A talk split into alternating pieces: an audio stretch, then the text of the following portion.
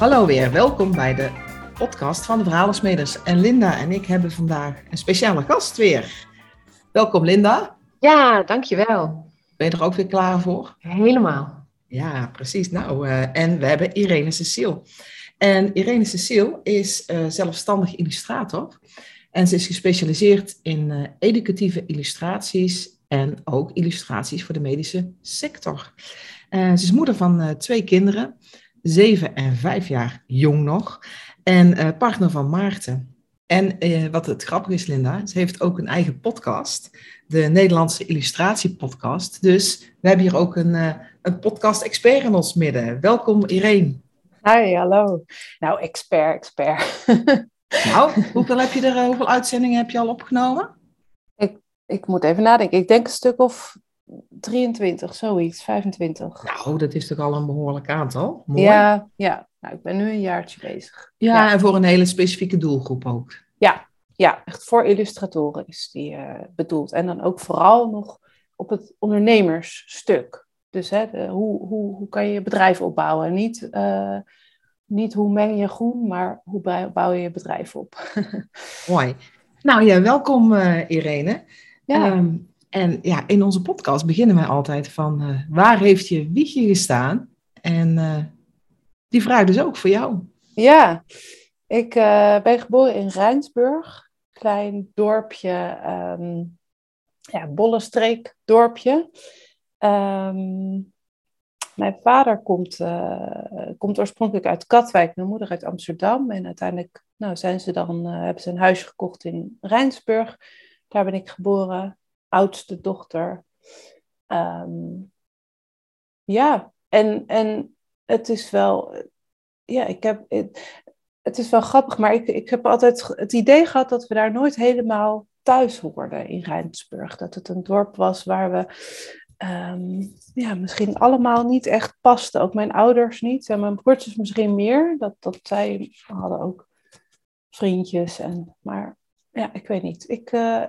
Ik heb me er nooit heel erg prettig gevoeld, eerlijk gezegd. Misschien ligt het ook aan een levensfase. En dat ik me überhaupt... dat het allemaal niet zo heel leuk was. Maar op school en dat soort dingen.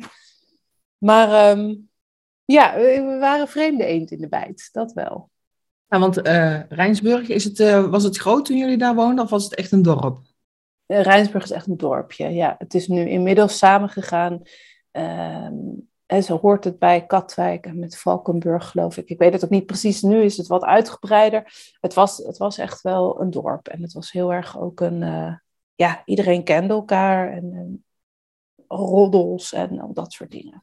Ja, en jullie waren natuurlijk van buitenaf, hè? Jullie woonden al geen 20 generaties in het dorp. Dus je bent dan toch een beetje klopt. De vreemde eend, hè? Ja, en dat speelt daar ook echt. Wat ik zei, mijn vader kwam uit Katwijk, de kustplaats. En zelfs binnen Katwijk heb je dan al... Dus je komt of uit Katwijk aan Zee of Katwijk aan de Rijn. Nou ja, dat zit... Het is ook met geloof, er spelen ook allemaal dingen. Ik weet er het fijne niet van, maar zeker als je dan als Katwijker in Rijnsburg komt, ja dan, volgens mij hoorde dan daardoor ook niet bij. Mijn vader heeft altijd wel nog in Katwijk gewerkt.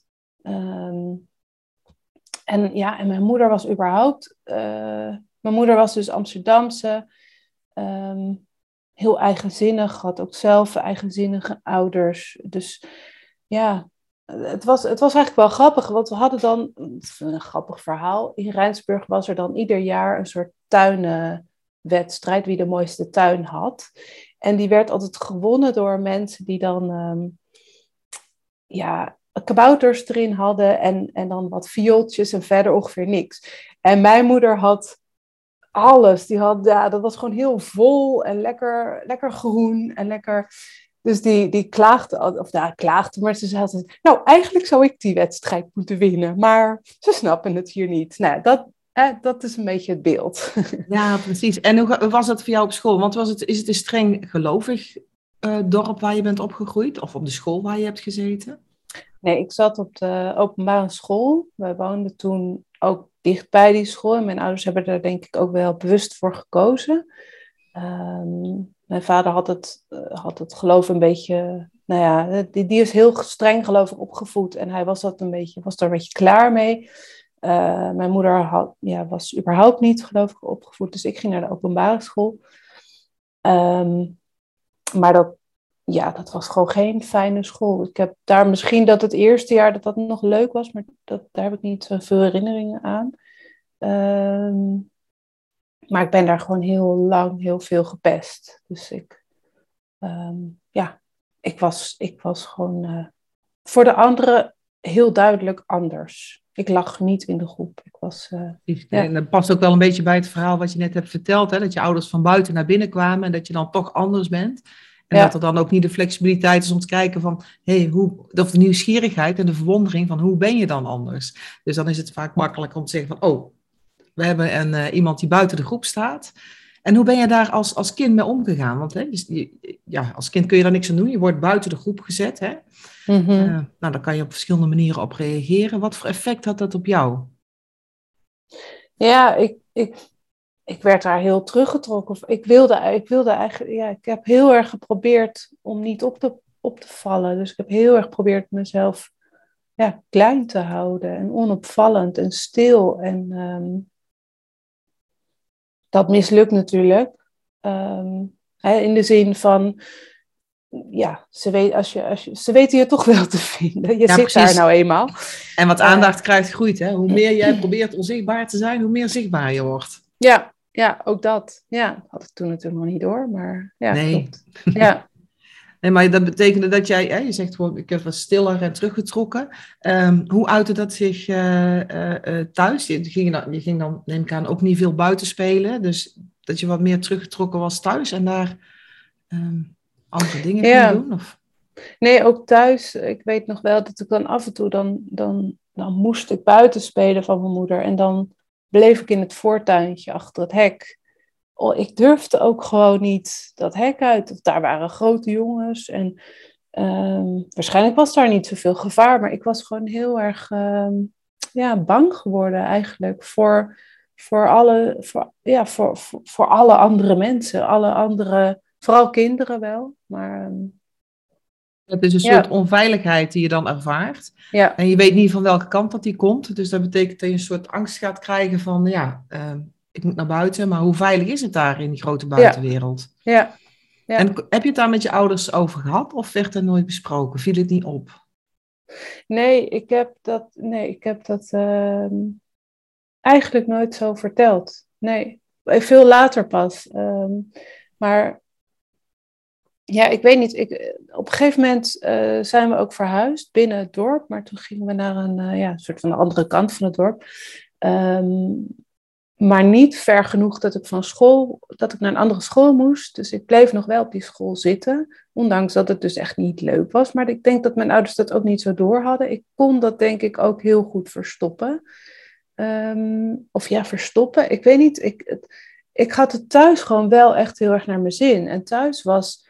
Ja, daar had ik gewoon mijn dingetjes. Daar was ik aan het knutselen. Ik maakte heel veel. En daar ging ik helemaal in op.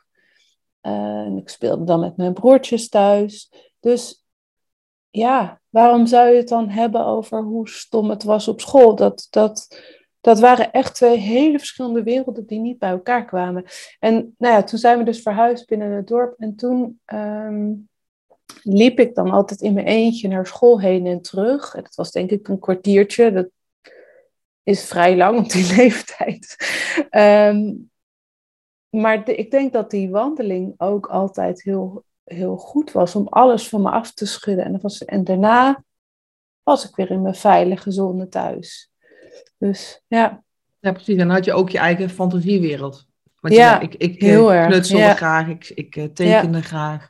Ja. En daar kon je je energie in kwijt, kon je je fantasie in kwijt. En dat was ook een stuk geborgenheid voor jou. Ja, daar ging ik helemaal in op. En dat is mijn happy place. Ja. Ja. Ja. Ja. Ja. En dan uiteindelijk komt aan die basisschool een eind. Nou, je woont in een dorp, dus waarschijnlijk is het dan ook de fiets of de bus en naar de grote stad voor de middelbare school. Hoe was dat voor jou? Ja, ik ging dan in Oegsgeest naar school met de fiets. Ik weet nog wel in die zomervakantie tussen groep 8 en de brugklas dat ik Dat ik echt dacht van, oh, nu is ik ga een nieuwe school, een nieuw begin. Dat was echt ik was heel hoopvol. Nou, dat was ik altijd al wel, maar dat was echt wel zo'n, ja, dat geeft natuurlijk extra hoop. En alle andere kinderen van de basisschool, die gingen naar andere middelbare scholen. Dus ik was daar ook, nou ja, op 1 meisje na was ik daar dan de enige. Dus ik dacht, nou, daar weten ze niet dat ik gepest kan worden. Dus dan doen ze het vast niet. Dus ik begon met heel hoopvol. En het eerste half jaar ging dat nog wel aardig. En daarna werd ik daar ook gepest. Wel minder. Ja, en ik bleef wel altijd die hoop houden. En ik heb ook op een gegeven moment wel, dat vond ik wel heel mooi, had ik een klassenlerares of een mentor of zo. En zij, er was een tekenlerares was dat. En, maar ook een eigenzinnig, excentriek mens. Maar ik weet nog dat ik een keer bij haar een gesprekje had. En dat ik toen helemaal huilend daar zat. En dat zij, ik weet niet meer zo goed wat ze zei. Maar dat ze zo mijn kin pakte en mijn kin omhoog deed. En, sorry. Dat ze zei, Irene, doe je kin omhoog. En ik vond dat heel vervelend. En dat ik dacht, wat zit je aan mijn gezicht? Maar dat ik ook dacht, hé, maar dit voelt ook heel anders. Want ik keek altijd naar beneden.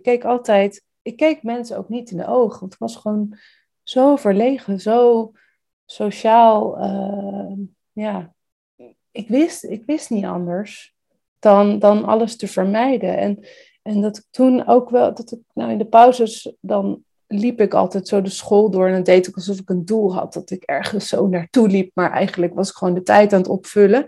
Maar dat ik wel tijdens die loopjes, ik kon dan rondjes lopen door de aula. En dat ik dan oefende met mijn hoofd weer een klein stukje hoger houden. En ja, dat heeft me wel, dat was ook echt wel een groot ding, ja. Ja, wat mooi. Dat is in feite zoiets kleins. Maar als je ziet, van je lichaamshouding, wat straal je uit? Merkte je toen ook dat het pesten minder werd?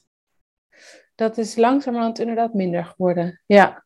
En ik denk in rond 4... eerder... Ik had er wel op een gegeven moment 2 vriendinnen... vriendinnen vind ik dan een groot woord, hè. Dus het waren meer meisjes... Naast wie ik zat in de klas. En dan gingen we op een gegeven moment met z'n drieën... dat we onze boterhammen opaten onder de trap. En meer was het niet. Maar dat was echt al fantastisch. En dat is later is dat wel wat meer geworden. Dus ik denk in 4, 5, 6 VWO... dat toen... toen heb ik op een gegeven moment echt weer wat meer vrienden, dat ik dan ook af en toe bij iemand thuis film ging kijken of zo. Dat werd toen wel beter inderdaad. Ja. Ja, dan zie je dus dat het langzaam, hè? Je krijgt een andere houding, je gaat andere dingen uitstralen. Je merkt dan ook dat de wereld niet helemaal gevaarlijk is, zal ik maar zeggen. Dat er ook nog andere mensen zijn en dat het wel gezellig kan zijn. Waardoor die omslag komt.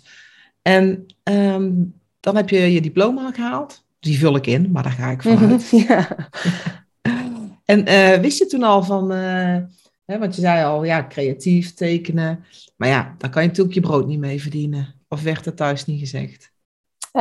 Dat werd niet zo gezegd. Ik denk ook niet... Ik weet niet of ik dat verlangen toen had. Of dat ik... dat weet ik niet. Dat vind ik heel moeilijk te zeggen. Maar ik wist toen heel duidelijk, ik wil biologie gaan studeren. Dus dat ben ik uiteindelijk gaan doen. En eigenlijk nog duidelijker wist ik, ik wil er een jaar tussenuit. Dus toen ben ik een jaar naar het buitenland gegaan. Waarvan ik achteraf ook denk, jeetje, wat een grote stap voor mij toen. Want ik ben dus, ik was ook vrij jong. Ik was denk ik 17. Toen ging ik eerst 3 maanden naar Cambridge. En daarna 6 maanden naar Parijs. Ook onder het mom van de talen leren. Ik was nooit zo goed in de talen. Maar ik denk uiteindelijk... Ik heb wel Engels en Frans geleerd. En daar ben ik ook heel blij mee. Maar uiteindelijk de grote levensles die ik daar heb geleerd... was gewoon het sociale. En dat had ik toen ook niet zo kunnen benoemen. Maar ik denk dat ik ergens misschien onbewust wel voelde dat ik dat heel erg nodig had. Dus ik zat dan op een talenschool waar je dan met leeftijdsgenoten zit. En dan in een gastgezin. Ik was natuurlijk nog wel jong. En in Cambridge zat ik dan met 2 andere meisjes in een gezin. Daar at je dan, daar sliep je dan. En dan naar die talenschool. En dan daarna een beetje... Ja, een beetje winkelen, een beetje wandelen in het stadje, dat soort dingen. En Cambridge was wat dat betreft ook nog een beetje een soort van inkomen. Ik had toen vooral mijn huisgenoten met wie het heel leuk was en heel gezellig. Dus we zaten vooral dan 's avonds op onze kamertjes koekjes te eten. Of we gingen een uitje naar de supermarkt of zo. Heel kneuterig. Maar dat was wel goed. En toen daarna Parijs. 6 maanden, dat was echt meer outgoing. Dus daar zat ik dus ook langer, zat ik 6 maanden. 6 maanden is dan voor zo'n school relatief lang. Dus was het ook zo dat ik ergens in het begin had ik dan vrienden, vriendinnen, die gingen dan weer weg. Nou, dan moet je weer opnieuw vrienden, vriendinnen maken. En dat rouleerde heel snel. Sommige mensen bleven maar 2 weken. Nou, dan... en anderen ook weer 3 maanden. Dus ik heb toen heel erg geleerd van hoe maak je contact met mensen, hoe leer je echt het hele sociale spel. Mensen leren kennen, mensen blijven. Hè, dus die mensen die dan 3 maanden, hoe hou je dan contact? Ik hield ook per mail, dat was er dan net. Volgens mij contact met mijn vrienden van de middelbare school nog. Dus dat heb ik toen heel erg geoefend, echt. Ja, dat voelt bijna als een soort inhaalslag van je jeugd, hè? Want inderdaad, als je vertelt tot waar je bent gekomen tot naar je VWO, hè, met je examen, om dan meteen te zeggen, ik ga er een jaar tussenuit. Mm-hmm. En dan niet in Nederland, maar Engeland en Frankrijk. Dat is inderdaad een hele stap. Ja. En daarna ben je teruggekomen en biologie gaan doen. Je had niet zoiets van, want ik denk dan Parijs, een half jaar, dat is best lang. Ja. En wat is de mooiste herinnering daar, die je daar hebt?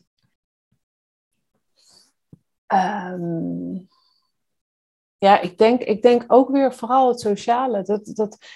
Ik was heel zorgeloos. We hadden dan 's ochtends school van 9 tot 1 of zo. En daarna gingen we gewoon de stad in. En dan gingen we... we aten altijd... We gingen dan naar restaurantjes 's middags. Geld was ook totaal geen probleem. Ik had daar ook geen bewustzijn op. Dus ik zei dan aan mijn vader... Nou pap, het is weer op. En dan stortte die weer bij. En ik weet niet, ik dacht er helemaal niet over na. Achteraf denk ik, waarschijnlijk was ik een grote big spender. Maar... Nou ja, ik denk dat hij ook wel dacht van, je moet daar je leven leven of zo. We gingen heel vaak naar de bioscoop, 's avonds cocktails drinken. Nou, dat hield ik wel. Ik was ook wel een beetje bang voor alcohol, dus dan deed ik er 1 of 2 en dan was het weer klaar. Maar het was heel gezellig. Het was gewoon echt, dat is wel heel leuk. Want je haalt nu een woord aan, zorgeloos. Mm-hmm. En als je dat plakt op de jaren daarvoor... kan ik me voorstellen dat je als kind wel zorgen hebt ervaren. Het gepest worden, jezelf onzichtbaar maken, hoor ik er wel bij, hoor ik er niet bij. Dus eigenlijk, als ik je dit zo hoor zeggen, de eerste keer in je leven dat je je echt zorgeloos voelde. Ja. En dat je in het hier en nu kon leven en contacten kon maken en kon doen wat jij wilde, zonder dat daar een oordeel op zat, van jezelf met name. Ja, en ik denk ook heel grappig genoeg dat vooral dat de taal daarin meespeelt. Want ik sprak dan in Parijs sprak ik alleen maar Frans. Maar mijn Frans was natuurlijk lang niet zo goed als mijn Nederlands. Maar ik begon ook vrij snel in het Frans te denken, te dromen. Maar dat betekent dat je cognitieve vermogen een stuk naar beneden gaat.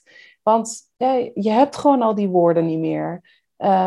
En ik denk dat dat er ook echt aan bijdraagt dat ik me niet meer zoveel zorgen kon maken. Ik kan me niet zorgen maken in het Frans. Ja, lukt me gewoon niet. Ik moest gewoon bij iedere zin een beetje gaan nadenken. Hoe maak ik me zorgen? Hoe vervoeg ik dit werkwoord? Dat waren mijn gedachten. En Of naar welke film gaan we vanavond, dat ook.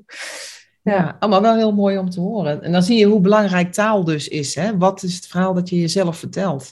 Ja. Dus je kunt je in het Frans geen zorgen maken. Nou, dat is een mooie. Ja, een mooie les. Een mooie les, ja. En dan kom je terug in Nederland. Dat lijkt me dan ook wel even na zo'n jaar. Want dan ga je biologie studeren. Ja. Nou, biologie was ook wel weer heel, heel, heel leuk. Het was ook een feest van herkenning in de zin dat ik daar mensen ontmoette die ook van kevers hielden en van de natuur en van dingen die altijd heel raar waren en waar ik een uitzondering was altijd. Dus daarin vond ik wel heel veel herkenning. En ik had dat sociale stuk dus heel erg geoefend. Dus ik weet ook nog wel dat we vrij in het begin, wat was het, een weekend of een paar dagen, zo'n kennismakingsweekend met dan de biologie, met mijn jaargenoten. Dat waren dan 60 studenten ongeveer. Dat ik toen ook heel bewust ook merkte, ik ging dan eerst met een paar mensen rond en dat ik toen na een halve dag of zo dacht, nee, dit klopt niet voor me. Ik moet gaan switchen. En dat ik toen ook dan in de verte andere klasgenoten zag en dat ik daarvan dacht, ja, volgens mij hoor ik daar meer bij. Dat ik dat ook nog weet, zodat ik bewust zag, ja, nee, ik moet nu een draai maken. En dat klopt ook, ja. Ja, dat is mooi. En dan zie je eigenlijk dat de ervaringen uit het verleden, dat je die nu kunt toepassen en dat je heel gericht kunt kijken, dit voelt wel goed en dit voelt niet goed. Ja. En dan wordt het meer van onbewust bekwaam naar bewust bekwaam, zal ik maar zeggen. Ja, precies. Ja. En dan rol je je studie door of ga je echt het studentenleven in en heb je het niet afgemaakt? Of heb je het afgemaakt en het hele studentenleven in? Er zijn heel veel opties. Nee, het studentenleven niet in de klassieke van zin van het woord. Dus ik was niet zo'n uitgaanstype en dat viel allemaal wel mee. Dus en biologie was ook een hele intensieve studie. Dus we zaten daar vaak echt hele dagen, soms tot 6 uur 's avonds, dat we nog haaien aan het ontleden waren met z'n allen. Die studie was gewoon zelf heel gezellig. En dat we dan in de lunchpauze met z'n allen naar iemand die dan een studentenkamer dichtbij had, gingen we daar tosti's maken of zo. Dus het was ook gewoon aan zich al heel gezellig. En ik denk dat ik toen na een jaar of zo bij een studentenvereniging ben gegaan. Een vriendin zat daar ook. Maar dat was ook een brave studentenvereniging. Dat was dan de culturele vereniging. Dus daar hadden we dan lezingen over literatuur en al dat soort dingen. Dat vond ik ook echt heel leuk. Hoewel soms wel dat ik dacht, nou, een beetje meer lol mag wel. Maar maar dus wat dat betreft ben ik heb ik vooral gestudeerd en geleerd. En dat sociale stuk was rustig, maar was passend bij mij. Ja, bij jou hoor ik dus eigenlijk, als ik jouw levensverhaal tot nu toe hoor, is die omslag echt wel gekomen na dat jaar dat je naar het buitenland bent geweest. Waardoor je in je studie eigenlijk als een Irene 2.0 door kon. Hè? Dat je veel meer bewust was, wie ben ik, wat wil ik, met wie wel, met wie niet. Ja. En je deed echt de dingen waar je blij van werd. En misschien voor het eerst voelde je ook wel gezien in de zin van, er zijn meer mensen die hetzelfde doen, die ook kevertjes leuk vinden. Ja. Want je was niet meer de uitzondering, maar je was ineens een van de vele anderen, zal ik maar zeggen. Ja. Dus je bent niet meer een buitenbeentje. Precies, en dat eigenzinnigheid of dat dan meer gevierd wordt in plaats van dat een nadeel is of iets waar je op afgerekend wordt. Dus er was er bijvoorbeeld één jongen en die herkende ieder vogelgeluidje. Maar dan ook echt ieder vogelgeluidje. En dan hoorde je heel in de verte gebrom. En dan wist hij, oh, daar vloog die en die vogel vloog daar voorbij. En dat vonden de anderen dan allemaal heel cool. En zo had iedereen dan iets. En iemand anders die kende dan weer alle grassoorten uit zijn hoofd of zo. Nou, ik had dat niet per se, geloof ik. maar wel dat het was het anders zijn was leuk in plaats van erg. Ja. Ja, precies. Je mag zijn wie je bent. Er zit geen oordeel op. Zelfs nog. Het is heel speciaal dat jij dit kunt. Ja, precies. Ja, ja, mooi. Ja. En dan heb je je biologie afgerond, hè? En wat word je dan, zou mijn oma vragen, hè? Ja, nou, dat was zo'n goede vraag van jouw oma. Dat was ook wel mijn vraag. Ik ben biologie begonnen met het idee van dat ik gedragswetenschapper wilde worden. Dus het gedrag van dieren bestuderen, daar onderzoek naar doen. Ik merkte ook al snel dat het onderzoek... Dat was niks voor dat, ja, niet niks voor mij, maar dat was het niet voor mij. Dat ging te langzaam. En dat ik ook dacht, ja, het gaat dan over zulke kleine dingen. Dan ga je kijken naar hoe de poot van een sprinkhaan beweegt. En dan niet de poot, maar alleen maar het laatste stukje van de poot. Ja, nee, dat vind ik te klein en te gedetailleerd. Ik heb nog een tijdje leraaropleiding gedaan tijdens mijn studie. Maar uiteindelijk ben ik afgestudeerd in de richting wetenschapscommunicatie. Dat vond ik echt wel heel leuk. Ik heb ook stage gelopen bij Naturalis, het Natuurhistorisch Museum, op de afdeling educatie. Dus daar was het al. Hè. De mooie dingen van de natuur of van overbrengen naar een nieuwe generatie of naar andere mensen.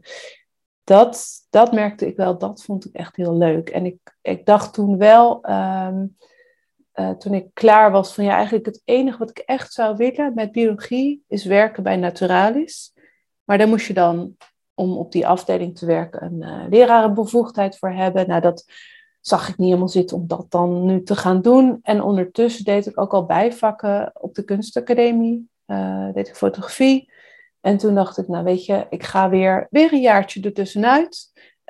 Dus toen dacht ik ga een jaartje kunstacademie doen in Den Haag. Dat was het idee. Dus ik ben ook echt gelijk, volgens mij zat er een weekend tussen. Ik had mijn studie afgerond, een weekend. En toen begon ik op de kunstacademie. En dat werden ook 4 jaar. Dus na dat jaar dacht ik, ja, ik ga nou niet stoppen. Het is veel te leuk. Ik was er goed in ook. Het ging me heel lekker af ook. Het was leuk. Ik dacht, ik maak hem af. Want kunstacademie is breed natuurlijk. Het is niet alleen tekenen. Nee, ik heb... in Den Haag... op veel academies heb je eerst een algemeen jaar en dan doe je alles en daarna ga je specialiseren. Ik had wel heel bewust gekozen voor Den Haag voor fotografie. Dus ik heb fotografie gestudeerd. Daar begon je gelijk al echt met foto's maken. En dan komen er natuurlijk dingen bij. Grafisch ontwerp, webdesign. Je tekent ook. Dus er komt wel heel veel bij kijken. Ook communicatie en beeldopbouw, compositie, allemaal dat soort dingen. Maar dat... Ja, en had je toen ook al dat je echt richting, want je had biologie gestudeerd, dat je echt geïnteresseerd was in natuurfoto's, of was het heel breed? Nee, dat was breder. Het is eigenlijk want ik maakte daarvoor wel veel foto's van plantjes en beestjes, maar dat is geen kunst. Daar kan je niet mee wegkomen op de kunstacademie. Dus dat was vrij snel afgelopen. Wat ik ook nu nog jammer vind, hoor. Dat ik wel eens denk van, ik had daar heel veel plezier in. En dat het plezier is er nog, maar de functie is eraf. Of het moet nu een functie hebben, dat is het meer. Maar het was dus meer conceptueel. Dus meer van, er moet een idee achter zitten. Ik heb ook nog eventjes gedacht om in de modefotografie. Dat vond ik gewoon leuke foto's. Ik heb niet specifiek iets met mode, maar... uiteindelijk ben ik meer toch de kunstrichting opgegaan. Ja, dat was niet officieel een richting, maar meer met soort van kunstfoto's afgestudeerd. Ja, dat is wel grappig, want waar je vertelt als toen je thuis zat op de basisschool, hoor, dat je terugtrok thuis om te tekenen in je eigen fantasiewereld. Ja. Vanuit de kunstacademie kom je ook weer in dat stuk creatieve en dromen. Ja, en dan heb je je biologieopleiding afgerond en de kunstacademie. Ja, en dan komt die vraag van oma weer. Wat ga je laten worden? Ja, nou toen ben ik eigenlijk gelijk met mijn eigen bedrijf begonnen. Ik dacht eerst, nou ja, als fotograaf. Ik had mijn afstudeerproject. Dus dat was een bepaalde serie met soort van kunstfoto's. Ik werd ook gelijk gevraagd voor exposities. En dus dat liep eigenlijk snel al best goed qua exposure en naamsbekendheid.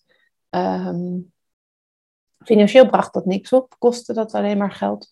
Maar ik deed dan, ik maakte dan foto's voor portretten voor bedrijven, wat huwelijksfotografie, dat soort dingen. Vond ik niet altijd even leuk. Maar ja, je moet ook geld verdienen. Je moet ergens beginnen. Ja, en op een gegeven moment is dat een beetje gerold naar websites maken. Ik had mijn eigen website gemaakt. Ik kreeg af en toe vragen van mensen van, goh, kan je ook een website voor me maken? Heb ik dat gedaan in die tijd nog met HTML. Dus echt codetjes schrijven. En op een gegeven moment heb ik echt die switch gemaakt. Dat ik dacht, ik was toen het geldtekort was ik zat. Toen dacht ik, oké, ik ga me focussen op websites maken. Toen was HTML wel een beetje, alleen maar daarmee werken was een beetje achterhaald. Toen moest je een content management systeem. Toen heb ik WordPress geleerd. En toen ben ik dat serieus, officieel gaan aanbieden. En dat liep toen gewoon best wel lekker. Ik had er ook wel weer een eigenzinnige stijl in. Ik had dan altijd handgemaakte elementen in mijn website. Dus dat de knoppen niet getypt waren, maar dan handgeschreven. Op briefjes, gefotografeerd en dat dan de knoppen waren. Nou, dat was een beetje mijn handelskenmerk. Dus daar kwamen mensen ook specifiek op af. Dus dat liep dan ook wel lekker. En zo is dat langzamerhand steeds meer. Kwam er ook gewoon een grafische vormgeving bij. Dat mensen zeiden, nou wil je ook een folder voor me maken? Of een huisstijl, logo. En die illustraties, die zaten er eigenlijk altijd al. Dus ook tijdens mijn studie biologie tekende ik ook al best veel. Heb ik ook tijdens mijn stage voor Naturalis nog voor een uitgave voor hen ook illustraties gemaakt. Dus dat ging er altijd al doorheen. En dat kwam toen ook weer terug. En tot ik op een gegeven moment dacht, mijn verlangen is echt om 100% illustraties te gaan maken. Om dat te gaan doen. En dat die andere stukken, dus de fotografie, de vormgeving. Nou, vormgeving doe ik nog steeds wel.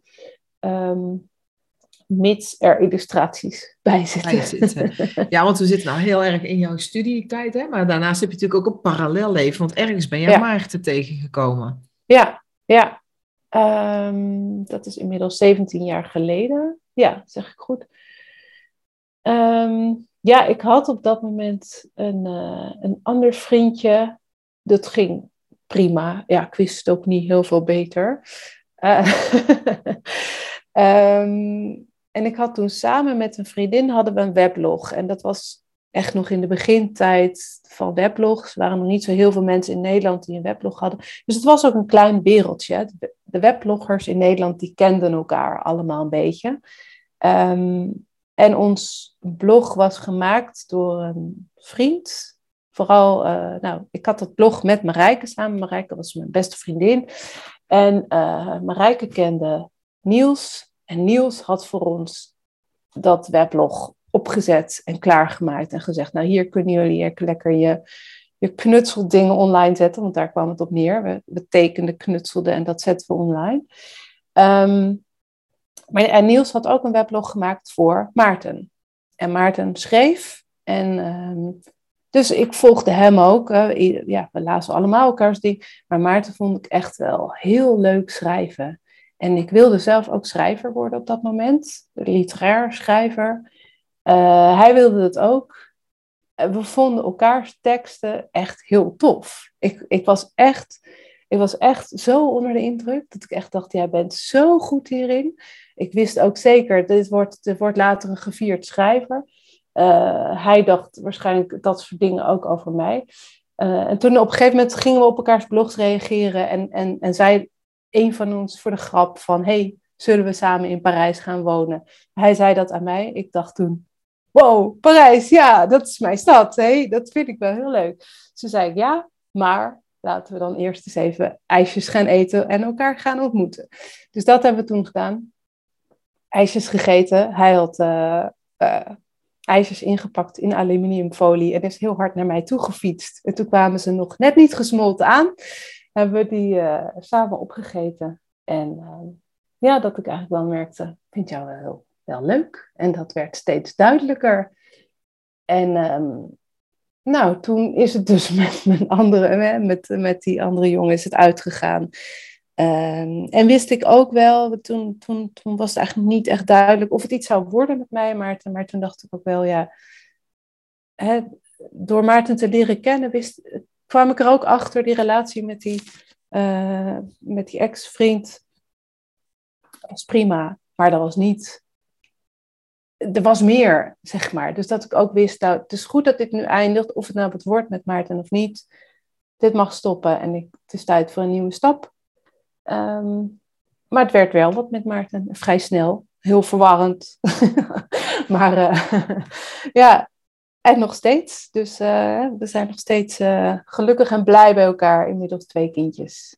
Ja, ja, mooi om te horen. Linda, jij hebt vast ook, je hebt mee zitten luisteren. Je hebt vast wel wat terug te koppelen aan Irene.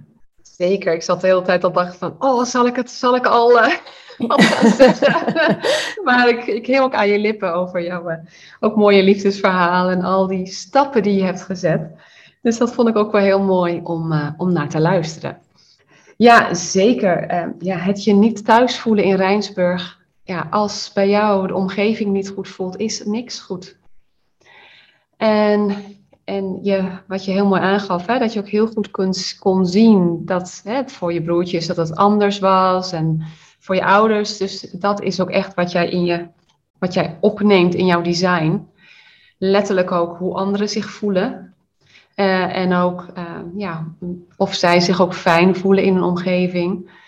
Dus dat is een hele belangrijke. En ja, voor jou is het echt, wat ik gewoon zie, heel lastig om je eigen identiteit heel erg scherp te hebben.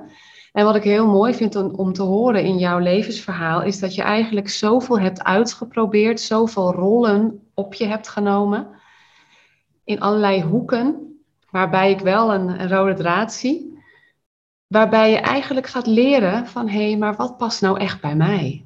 Dit voelt wel goed, dat niet. Dus je hebt ook heel erg die ervaring gehad dat andere omgevingen fijner voelden, ook thuis heel erg fijn voelden, wat jou heel veel informatie gaf. Hé, maar daar zijn verschillen. En jouw levenswerk gaat over bewustwording. Dat jij je in de loop van je leven je steeds bewuster wordt van wie jij bent, wat past. En dat is ook letterlijk, ja, wat je dus eigenlijk, wat we horen in jouw levensverhaal. De bewustwording. Dit wel, dat niet. Oh, dat nog even uitproberen, toch maar niet dat. En dat is ook wat heel erg past bij de eerste 30 jaar van jouw leven. Dat jij leert door vallen en opstaan, maar ook gaat pionieren. Dat je letterlijk het leven verkend hebt. Dat is heel erg gaaf om te horen. En een ander stukje in jou wil heel graag onder de mensen zijn. En dat ben jij ook op een gegeven moment gaan ervaren. Dus die drang, dat je ook dat sociale stuk, dat is niet voor niks. Want jij bent een netwerker. Jij bent iemand die invloedrijk is bij de mensen die ze kent. En dus ja, is dat heel mooi om dat zo te zien. En wat ik ook heel gaaf vond, want ik heb even wat dingen opgeschreven, want er was zoveel dat ik dacht, dat zie ik ook. Ja, dat zie ik ook. Heel mooi, dat jaar naar het buitenland. Je hebt een hele sterke individuele kracht. En dat, volgens mij was dat zo mooi dat je dus eerst eigenlijk jouw identiteit een beetje klein wilde houden. Hè, en ook onzichtbaar. En dat je toch een drang voelde, want ja, dat is ook echt aanwezig in jouw design. Van ja, maar ik ga ook meer dingen verkennen. En daarin kun je dus ook heel goed op jezelf vertrouwen. Want je hebt een hele sterke aanleg om naar het buitenland te gaan en daar... Ja, het helemaal naar je zin te hebben. Ik heb zelf dat stukje niet. Ik zou dat dus doodeng vinden, maar dat doe je dus wel. Want dat kun je, dat weet je dus ook. Mm-hmm. En dat bevalt dan. Ik hoor je onderbuik ook heel mooi. Ja. Hè? Je bent een bouwer. Ik hoor je, hè? Dat is ook jouw besluitvorming, die onderbuik. Mm-hmm. En ja, dat ben je dus gaan doen. Ja. En daarin dus ook dat sociale stuk ben je gaan ontdekken. En dat is ook heel mooi. In de rest van je leven werd je dus bewust dat het dus ook heel belangrijk voor jou was. En ben je dat blijven opzoeken. Vind ik heel mooi. Dan vervolgens, wat ik ook heel erg zie in jouw design, is dat je heel goed kunt kijken naar ervaring in het verleden. En van daaruit ook oude twijfels kunt loslaten. Zodat je ook heel goed bent in het, oké, dat is het verleden geweest. Dat heb ik op een bepaalde manier gedaan. Ik ga daar nu op een andere manier mee om. Dus dat je daar een bewustwording, continu, bewustwording is jouw rode draad. Dat je je steeds bewuster wordt van jouw talenten, van jouw kwaliteiten. Van hoe het leven voor jou werkt. Heel mooi. En wat ik ook heel mooi vond wat je zei, is dat je heel erg voelde dat je, de liefde voor de natuur toen je met biologie bezig was. Hè, en ook dat stukje wetenschappelijke onderzoek ging loslaten. Dat je zei, die liefde voor de natuur, die wil ik overbrengen. Ja. En je hebt een hele mooie kernkwaliteit van nieuwsgierigheid. En daarmee wil jij eigenlijk jouw ideeën, jouw kijk op het leven op een hele stimulerende manier overdragen op anderen. Wie het maar wil horen. En dat hoor ik dus, dat heb je ook uitgeprobeerd met fotografie. En nu natuurlijk de rode lijn met illustraties. Maar dat is echt jouw talent. En we gaan natuurlijk zo nog horen wat je nu doet. Ik weet natuurlijk stiekem al een klein beetje. Maar wat ik zo mooi vind, is wat ik zie, is dat jij aan de ene kant, dat hebben we natuurlijk ook in je verhaal heel erg gehoord, een beetje dat je serieuze student bent met heel veel logische manieren naar dingen kijken. Het leven kijken, gedegen. En aan de andere kant een enorme aanleg hebt voor creativiteit. En ik vind het heel mooi dat dat samenvalt, dat je dus wel met wat jij doet, dat er een boodschap in zit. Dus in jouw creativiteit komt heel erg die boodschap terug, dat het wel ergens over moet gaan. Dus een illustratie. Ja. We hebben natuurlijk aan het begin gehoord dat je ook educatieve illustraties maakt. En ook voor de medische sector. Dat vind ik heel mooi te zien. Dat je eigenlijk die twee werelden, waarbij ik heel erg hoor in jouw leven de logische stappen, het studeren, het gehele echt verdedigen, heel erg terugkomt in het creatieve stuk. En dat valt nu voor mij samen. En dat je bent gaan ondernemen, verbaast me helemaal niks. Want ook daarin komt die persoonlijke kracht. En dat je dat gewoon kunt. En dat je zoiets hebt van, ik ga dat doen. Ook weer naar voren. Dus dat is wat ik in ieder geval zo al zag toen ik je hoorde praten. Mooi. Ja, dankjewel. En leuk ook. Ik vind het wel heel leuk om te horen. En ik vond vooral, je zei, je bent een netwerker. En toen dacht ik, dat vind ik echt wel heel grappig om te horen. Want zo heb ik denk ook dat ik met laatste, laatste half jaar, laatste jaar, dat ik denk,